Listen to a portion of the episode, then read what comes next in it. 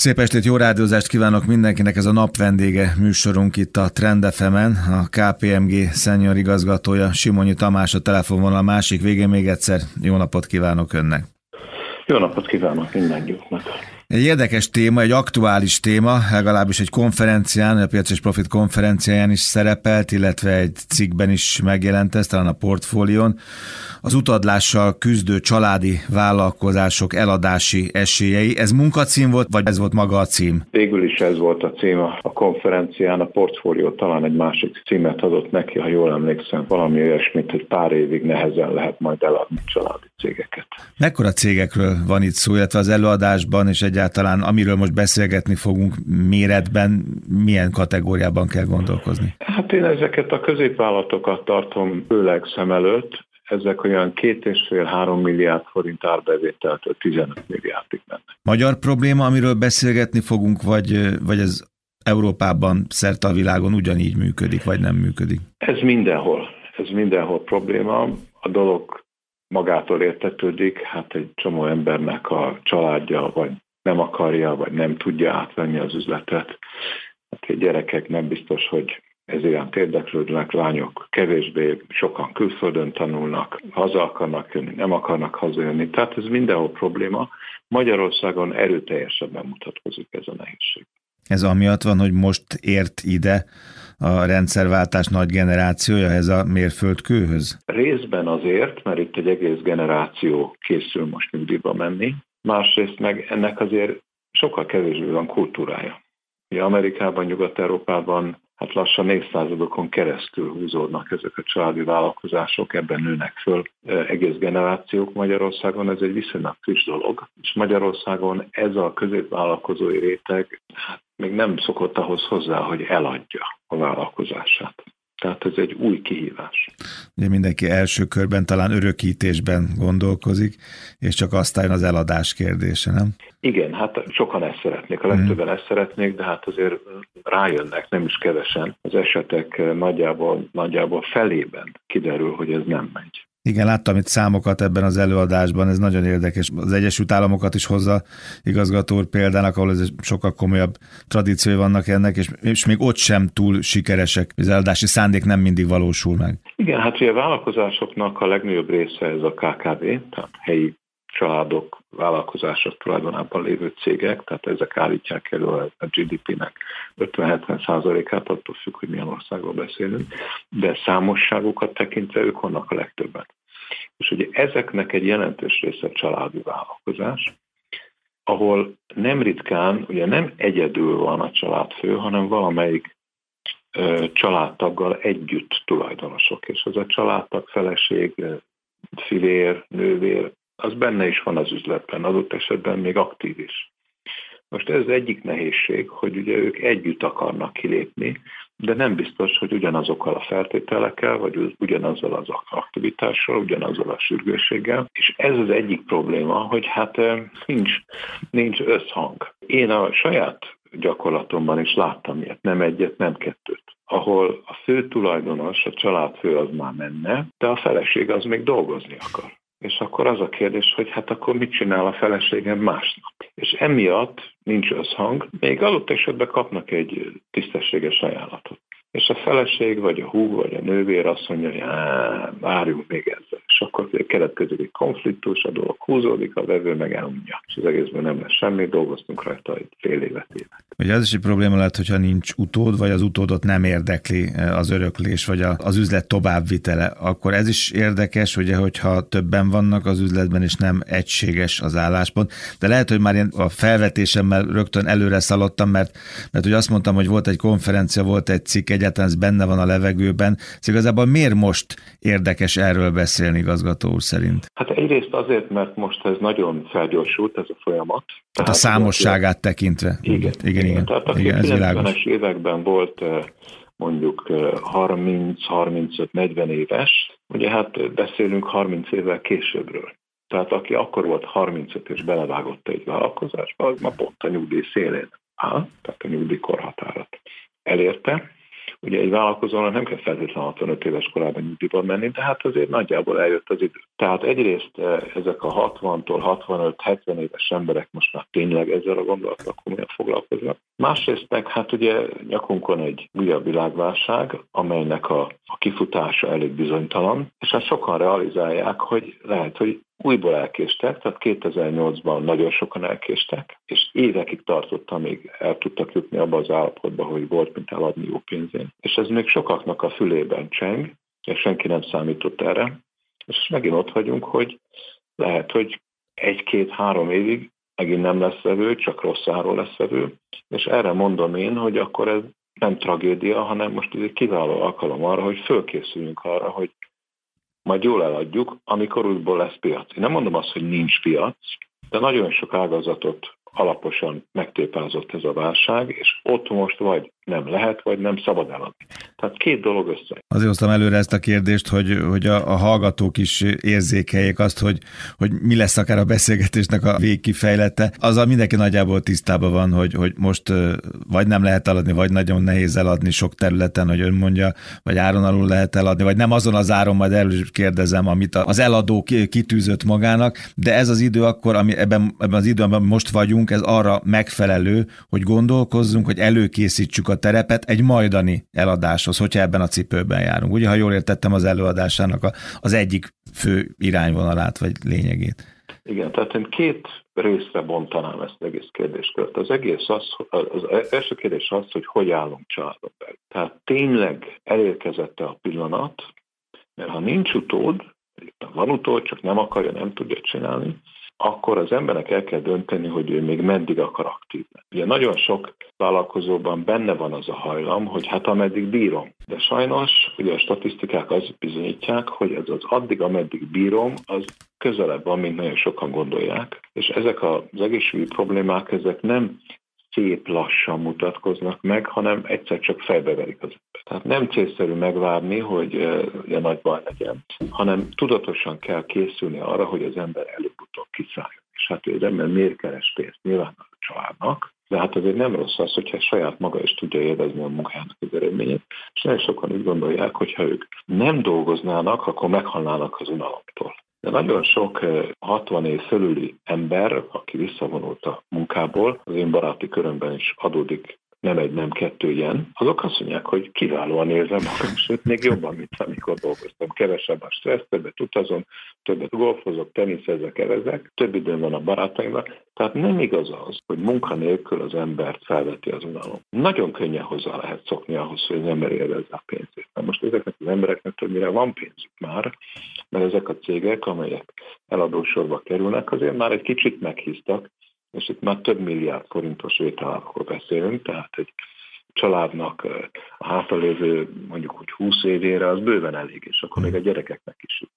Tehát igenis az én véleményem szerint el kell kezdeni arra készülni, hogy az ember élvezze az élete munkáját, és ez egy folyamat, tehát ugye meg kell szülni egy elhatározást, és ezt végig kell menedzselni. Ez nem egyik napra a másikra megy egy cég eladásra. Az nem ritkán egy, egy akár két-három éves projekt.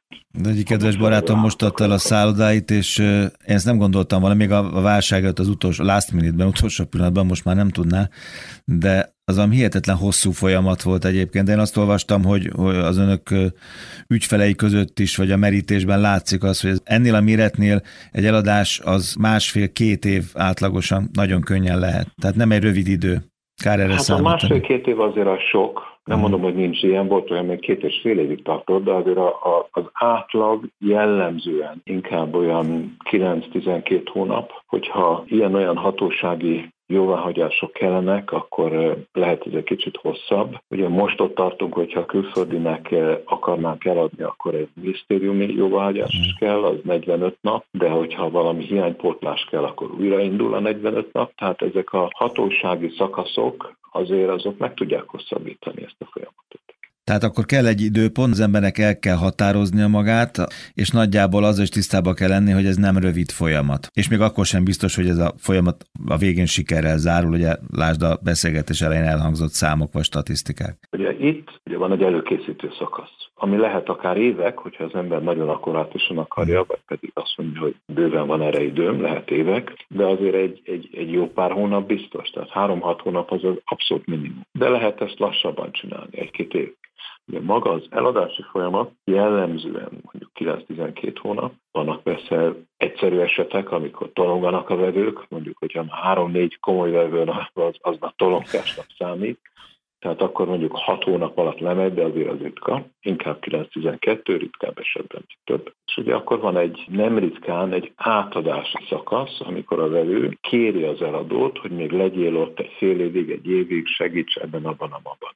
Tehát ha mindent összeadok, ez akár két és fél három év. És most a sikeresekről beszélt igazgató, mert azt most a KPMG magyar iroda tapasztalata szerint, vagy felmérése szerint alig 25%-ban zárulnak sikerrel. Ugye ezek az eladások, Igen, most a közepes méltó családi cégekről beszélgetünk. Ez egy nagyon figyelmeztető szám. Tehát ugye most azokról beszélünk, akik elhatározták, hogy eladják. És a mi praxisunkban én ezt üzöm ezt az ipart 30 éve. És mi általában azokat az ügyfeleket visszük, akikben komolyan hiszünk. Tehát nem Tehát van potenciál, persze. Üstjük föl és szórjuk szét a világban ezeknek a lehetőségeknek a leírása.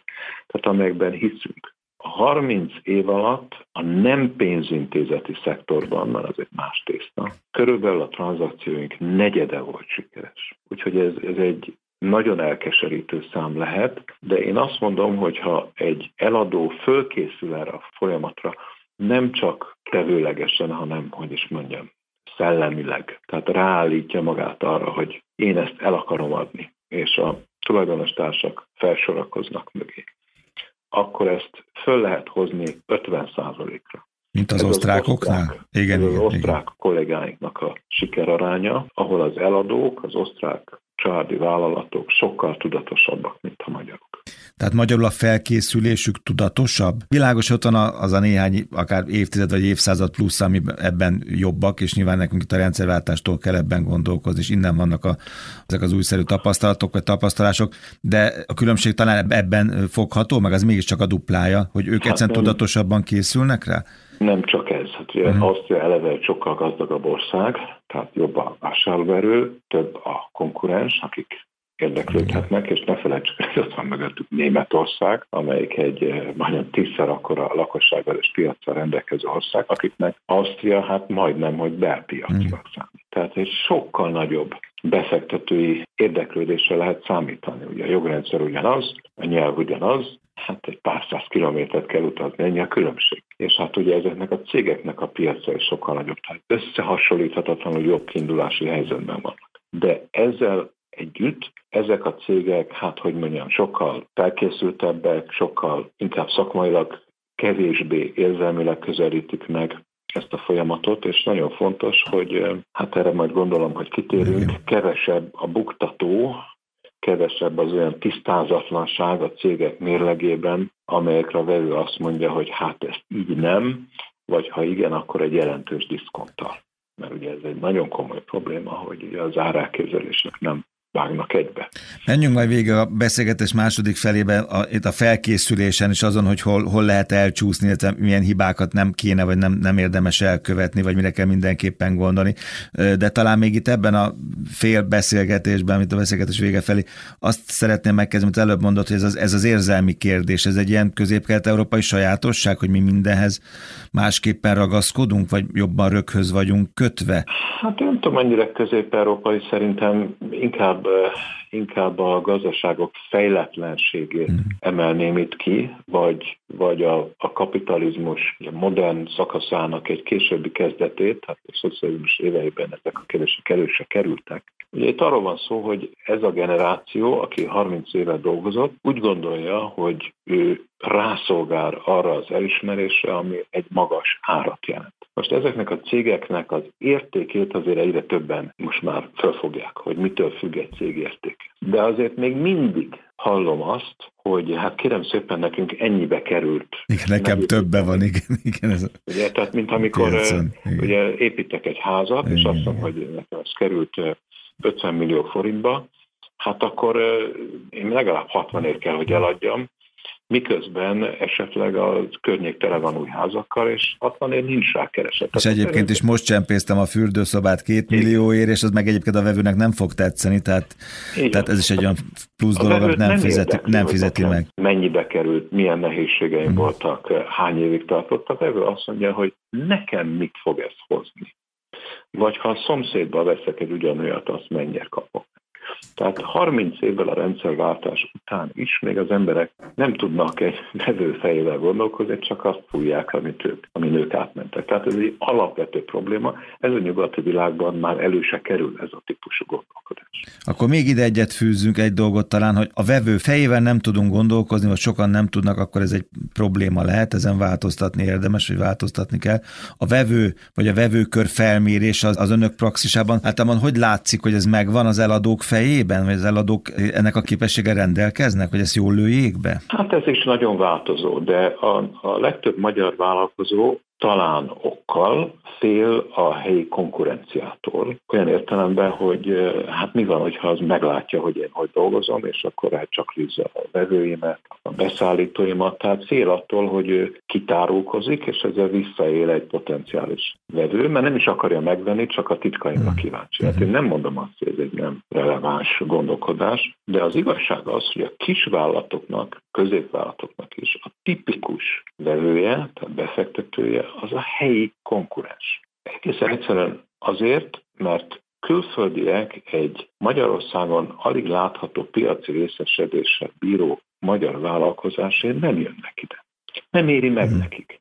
Tehát jellemzően akkor vásárol valaki, hogyha a saját cégének a forgalmát 10-30%-kal meg tudja növelni. Na most hát a magyar cégek, különösen a kisvállalatok, középvállalatok forgalma egy akár egy osztrák cég forgalmának is nagyon kis része. Ha az osztrák cégnek van magyarországi lányvállalata, az más kérdés. De akkor tulajdonképpen már egy helyi konkurensről beszélünk. Tehát ez egy nagyon komoly lelki gát, hogy én kinyissam a könyveimet annak, aki a sarkon versenyez velem. De ha én eldöntöttem, hogy megpróbálom eladni a céget, akkor nincs más út. Mert ha úgy is el akarom adni, akkor mindegy, hogy meglátja a konkurens, mert eldöntöttem, hogy el akarom adni.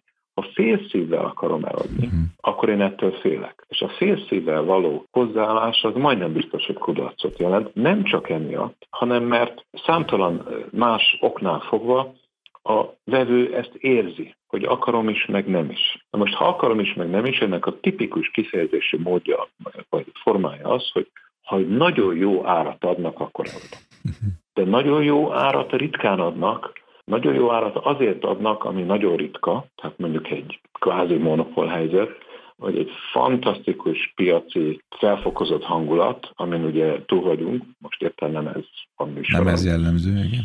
Tehát ilyen esetek igen ritkák. Tehát minden vevő olcsón akar vásárolni. Néhány megbajdult adóvevő ad sok pénzt, de hát ez a ritkaság. Tehát abból kell kiindulni, hogy a vevő tisztességes áron akar vásárolni, amiből ő is tud keresni. Most mi ez a tisztességes ár? Hát mondjuk egy, egy ipari szakmában, vagy akár egy kereskedelmi szakmában, ahol nincs monopolhelyzet, hogyha a vevő egy évben keres a befektetésén mondjuk 15%-ot, az rendben van. Ha ugye arra kényszerítjük, hogy, hogy, hogy érje be 6-8 százalékkal, akkor azt kell mondani, hogy akkor megveszem az állampapírt, és ki kell kelnem az iPod. Tehát nem reális. Ugye ez azt jelenti, hogy fizessen dupla pénzt ér. Tehát nem reális, nem fog. Ha mondjuk egy 20%-os megtérülést engedünk neki, hát persze akkor arról árasztok. De hát pont nem 20 akar egy eladó, hanem 5 hogy a vevő ezzel érje be de nem fogja beérni, neki 10, inkább 15 kell.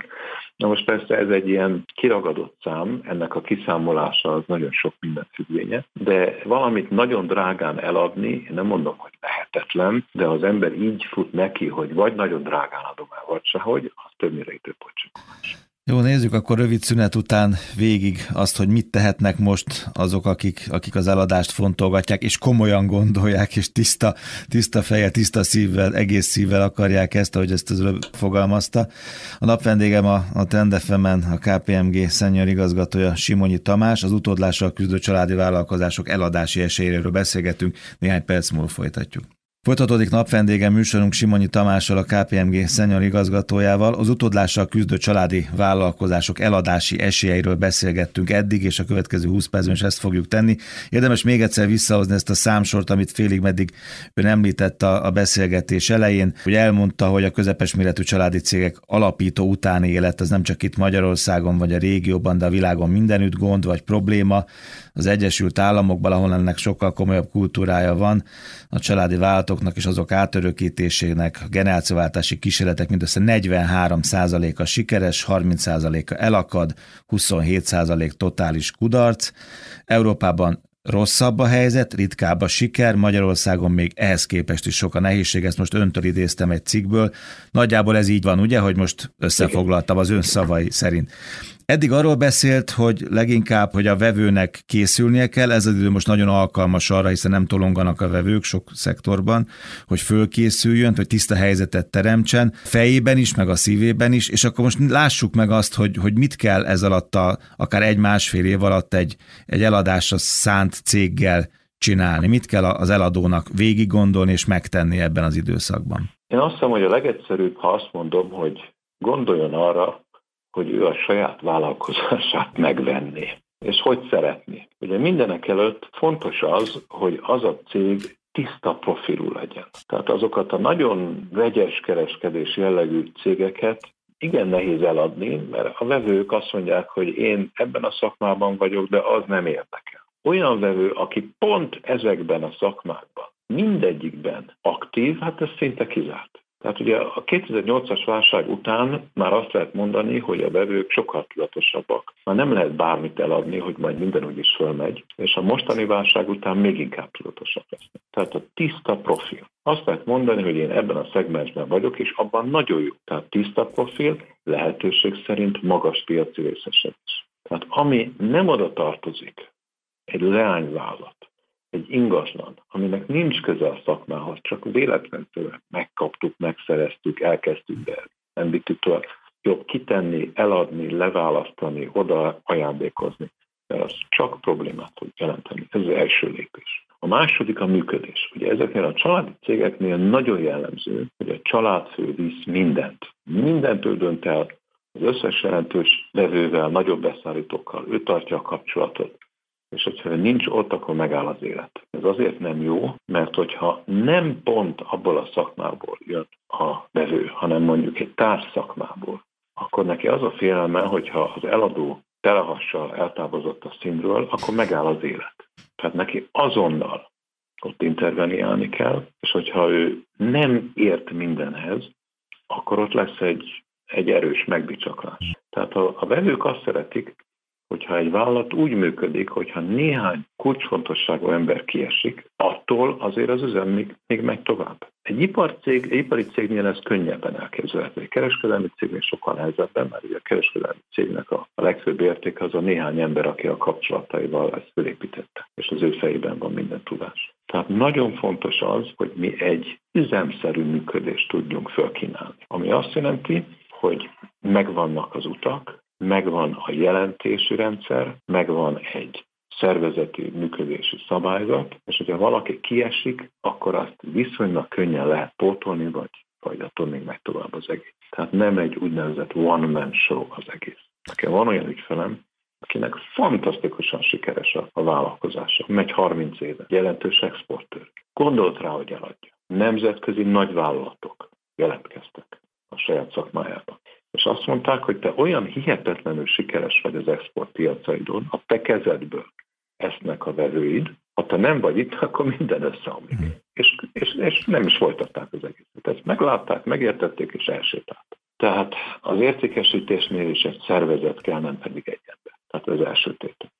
A második tétel az, hogy a legtöbb magyar vállalatnál azért van valamiféle adójáték. Ja, tehát még mindig nagyon magasak a, a, a terhek, különösen munkabére rakódó terhek, és hát még mindig könnyebb úgy bónusz fizetni, hogy valaki kifizet magának osztalékot, és akkor zsebből beteszi a többiek fizetési borítékába, ami hát azért nem a legtisztább mód, amire a vevő azt szokta, és ezek a munkatársak várják azt a pénzt, és hát ezt előbb-utóbb ki kell tenni az asztal, hogy így szoktuk fizetni a bót. Visszautalás, mondjuk ez Ausztriában vagy Németországban elképzelhetetlen. Csak az előbb hogy hozta a százalékokat, hogy hol mennyi hiúsul meg az eladási kísérletben. Ez is egy magyarázat lehet. Hát ezek azok ott, ott sem csak szentek dolgoznak, de a cégek működésének a tisztasága, szabálykövetése, jogszabálykövetése azért egy más szinten van nálunk. És hogyha megyünk keletebbre, csak igen. a rendkedvéért mondom. Jó, igen, igen, igen, persze, igen. minden, minden viszonylagos. Minden relatív. Igen. Tehát, hogyha ugye azt mondja egy vevő, hogy kérem szépen itt én jogkövető magatartást akarok tanúsítani, nekem ez nem fog menni, akkor azt mondja, kérem szépen, hát én ezt a, annak rendes módja szerint fogom fizetni, tehát a járulékokat tegyük hozzá a költségeket. És hirtelenjében megy össze a profit. Na most, ha megy össze a profit, az azt jelenti, hogy kevesebbet ér a cég.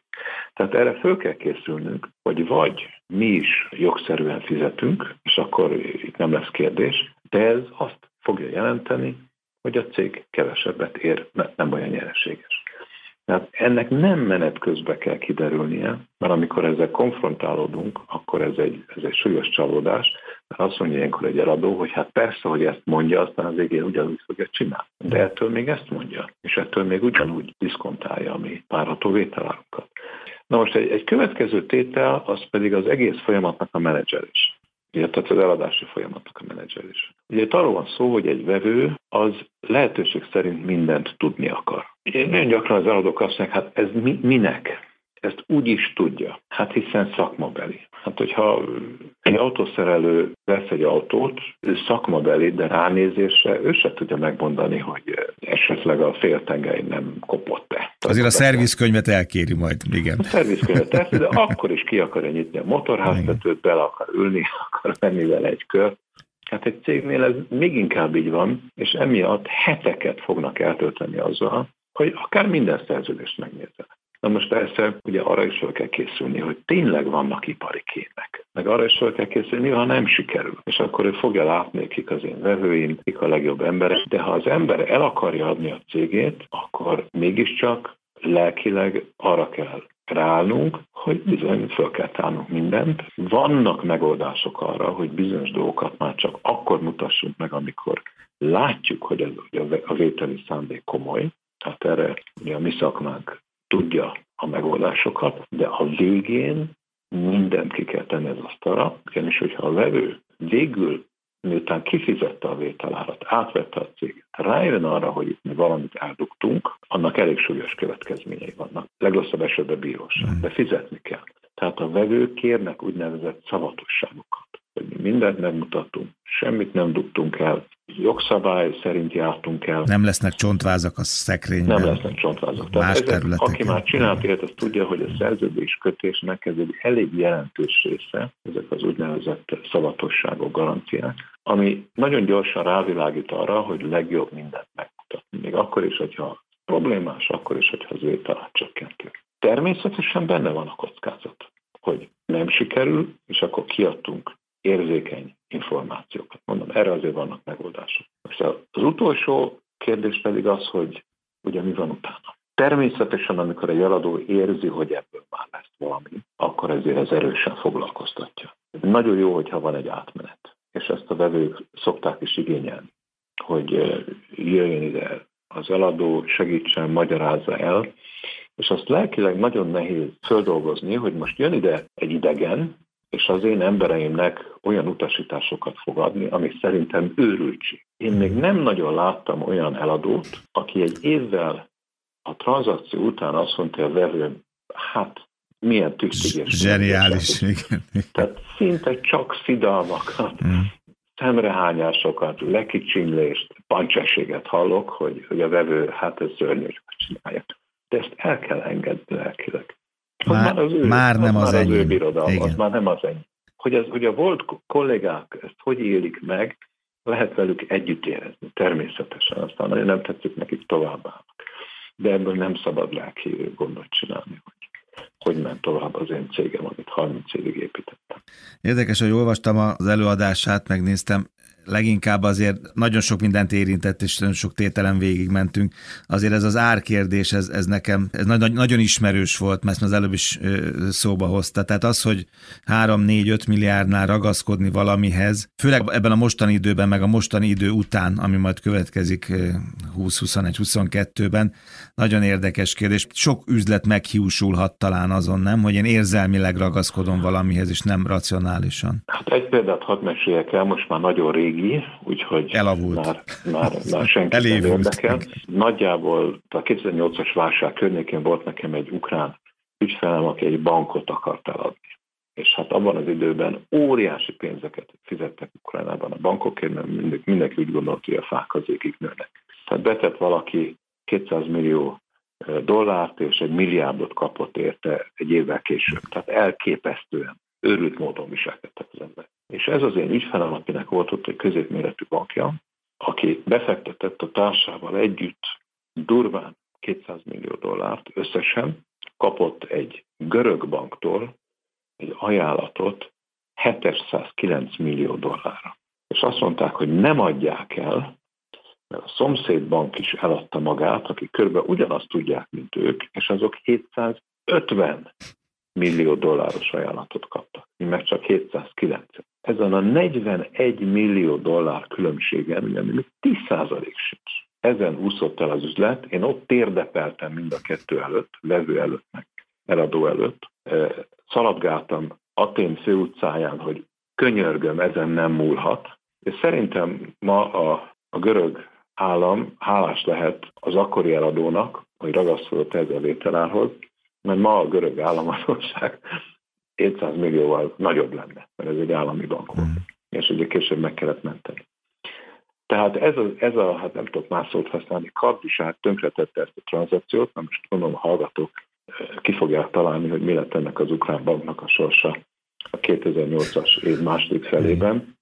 Természetesen tönkrement, aztán eh, az akkori hitelezők úgy döntöttek, hogy megmentik, úgyhogy tettek be pénzt, az én ügyfeleimnek is be kellett tenni pénzt, hogy egyáltalán megtarthassanak 25%-ot, még betettek 60 millió dollárt, és három évvel később mindenki az utolsó fillét is átszette, és egy grivnyáért adták el egy, hát egy ilyen beállati. Akkoriban úgymond kesejűnek. 209 millió dollár nem kapták meg, 200-at tettek be, aztán még 60-at tettek be, és az is mind bajra. Most ezek után az ügyfelem súlyos beteg lett aztán szerencsére túlélte. De én kérdezek bárkit. Tehát amikor valaki 50 éves, és van neki még vagyona itt ott, tehát kiszámoltam neki, hogy 85 éves koráig él, adja az. Jó Isten, hogy addig éljen. Akkor havonta mennyit költhet? Hát azért, hogy minden hónapban vehet magának egy rosszot. De nem volt elég. És kérdeztem, hogy most akkor tulajdonképpen mire kell a pénz? Mert hát ugye már elkölteni se fogják tudni. Hát azt mondták, ez kihívás. Mi szeretjük a kihívásokat meg a szomszéd többet kapott. És a szomszéd többet kapott. Tehát én úgy gondolom, hogy amikor az ember egy bizonyos kort megél, akkor nyilván a családjára akar hagyni, az nagyon rendben van, Na de hát azért azt a pénzt nem csak keresni, hanem költeni is tudni kell, és van egy bizonyos észszerű határ, aminél többet már nem lehet elkölteni. Szórni lehet, de elkölteni nem.